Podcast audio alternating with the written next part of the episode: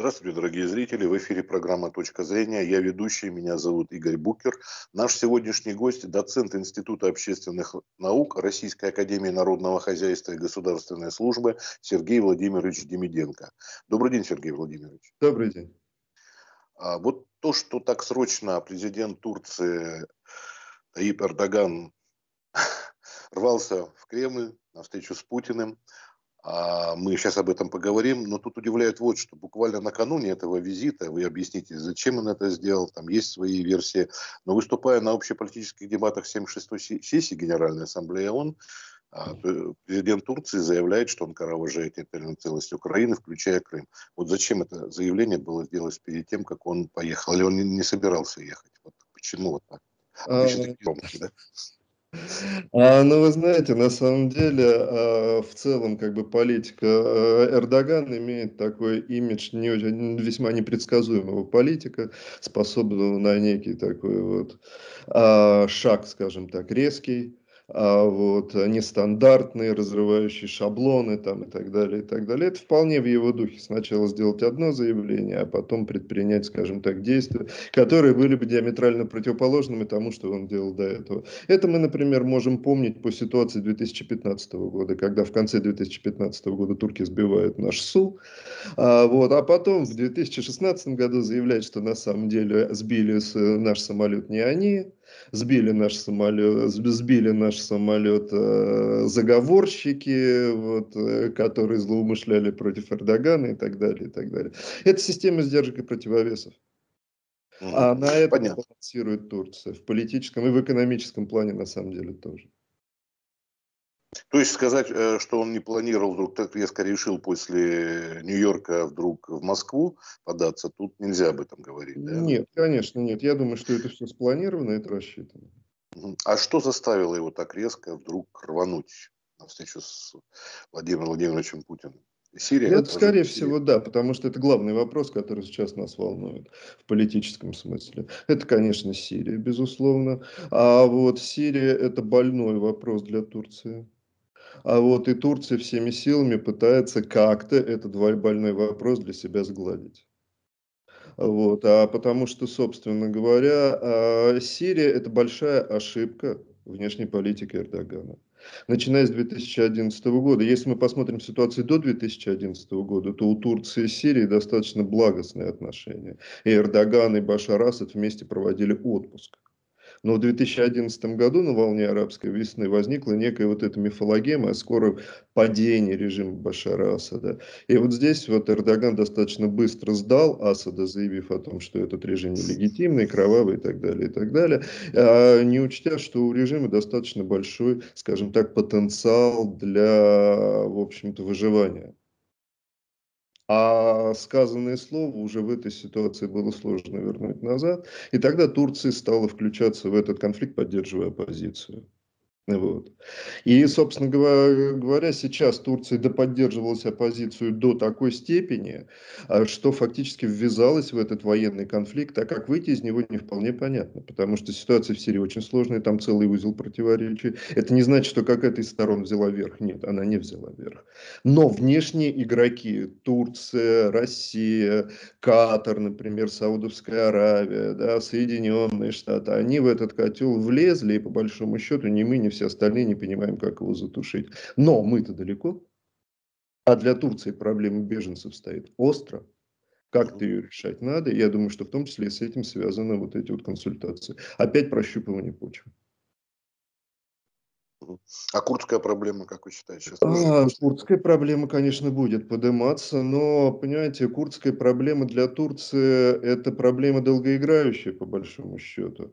А вот, и долгоиграющая, э, вдобавок еще обостряющаяся за счет сирийской проблематики, потому что сирийские курды из Демократического Союза, они, в общем-то, достаточно близки идеологически и политически именно к рабочей партии Курдистана. Они не, не, не близки к туркам, э, курдам, прошу прощения, иракским, например.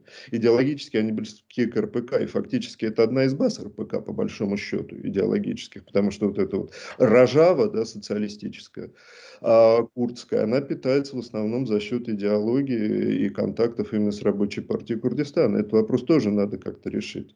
Вот, но как его решить, непонятно, потому что силовым путем... Много говорили о том, что Турция не сегодня-завтра силовым путем решит курдскую проблему, в том числе и Сирии. Не, в Сирии не решила. Не решила. Она у себя на территории не может решить силовым путем. Что уж там говорить о Сирии. Это все больные вопросы, конечно, для Турции. И по большому счету это вопросы нерешаемые. Но как-то сгладить эффект от вот этого нарастания противоречий, безусловно, нужно. И я уверен, что это череда консультаций он будет проводить не только с э, российским президентом. А как вы думаете, все-таки в свете вот такого громкого заявления насчет аннексии даже Крыма, mm. вот именно такой терминологии используется, да, э, которую мы не приемлем, у нас это воссоединение, это действительно по факту. Никакой аннексии там и аншлюсом, как раньше, не может быть. Вот тут как э, позиция России, вы считаете, должна быть. А вы понимаете, позиция России по Ближнему Востоку, она, скажем так, соотносится с, с, с соображениями политического прагматизма. Вот. Если нам в данном случае будет выгодно, выгоден альянс с Эрдоганом, мы будем его осуществлять. Если не выгоден, ну, значит, мы его разорвем. Потому что, по большому счету, и участие наше в сирийской проблеме, оно тоже, мы были движимы именно вот этими соображениями политического реализма и политического прагматизма. Вот. И здесь, уверен, будет то же самое. Пока весь вопрос в том, что нам Эрдоган предложит. Понятно. А что он может предложить? Ничего. По большому счету ничего вот. не может предложить. Да. Вот, а, ну, послушаем, подумаем. А вот, а, знаете, некоторые э, призывают наказать его за такое высказывание, не пускать туда туристов, там, не покупать их сельхозпродукцию. Это гораздо более выгодней чем политический какой-то ответ. С одной стороны, да, это, наверное, в этом есть резон. Но с другой стороны, Турция не так сильно зависима от России в экономическом плане. Но начнем с того, что экономику Турции в принципе зависима. Это экономика, которая зависима от внешнего капитала, это э, экономика зависима от технологий. Но начнем с того, что у них золотовалютные запасы в минусе, на секундочку, да, в минусе почти на 13 миллиардов. Да. Вот, это важно. А во-вторых, э, беспрецедентное падение турецкой лиры было в 2020 в начале 2021 года, но турецкая лира, она в принципе нестабильна. Она зависима от этих притоков спекулятивного капитала. Очень волатильная валюта. Э, вот. И экономика в целом Турции нестабильна вот, ударить, э, но зависима она не от России в первую очередь, а зависима она от сотрудничества с западными крупными концернами и с дальневосточными. Там Honda активно работает, Renault, Peugeot, там вот такие вот гиганты представлены. Потому что Турция это сборочное производство. Вот, это такой вот сборочный цех. На этом, собственно говоря, она и стоит. Ну, то есть политики делают громкие заявления, та же Франция, где сильно а, скажем так, диаспора армянская и выступает за ген... Э, признание геноцида, да, а турки отказываются. Тем не менее, Рено там да, совсем да. другое. Ну, как говорил Веспасиан, деньги не пахнут, поэтому. Да, поэтому вот и эти и поставка беспилотников э, и прочее, прочее, все это. Очень хорошо, спасибо. Если, может быть, вы что-то хотите добавить, я вас не спросил в заключение. Да, это по большому счету государство, которое разрывается между своими политическими амбициями, какими-то вот этими а, османскими, да, условно османскими, как их принято называть.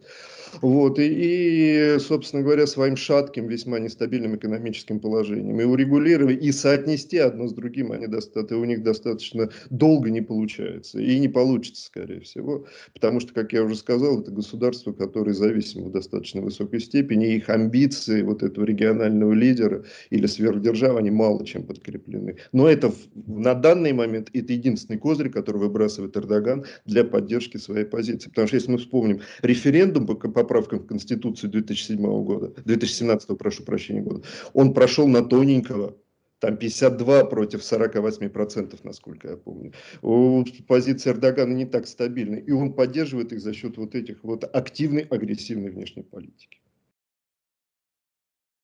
Но все-таки назвать его больным человеком Европы, как говорилось об Османской империи, не можем. Нет, но... Конечно, мы не можем. Мы не можем. Ну... Это не Османская империя, это не больной, не больной человек Европы, но это государство с крайне специфическим таким бэкграундом экономическим угу. и очень большими политическими амбициями. Спасибо большое за беседу, Сергей Владимирович. Всего доброго, удачи вам, всего здоровья, всего хорошего. До новых встреч. До свидания.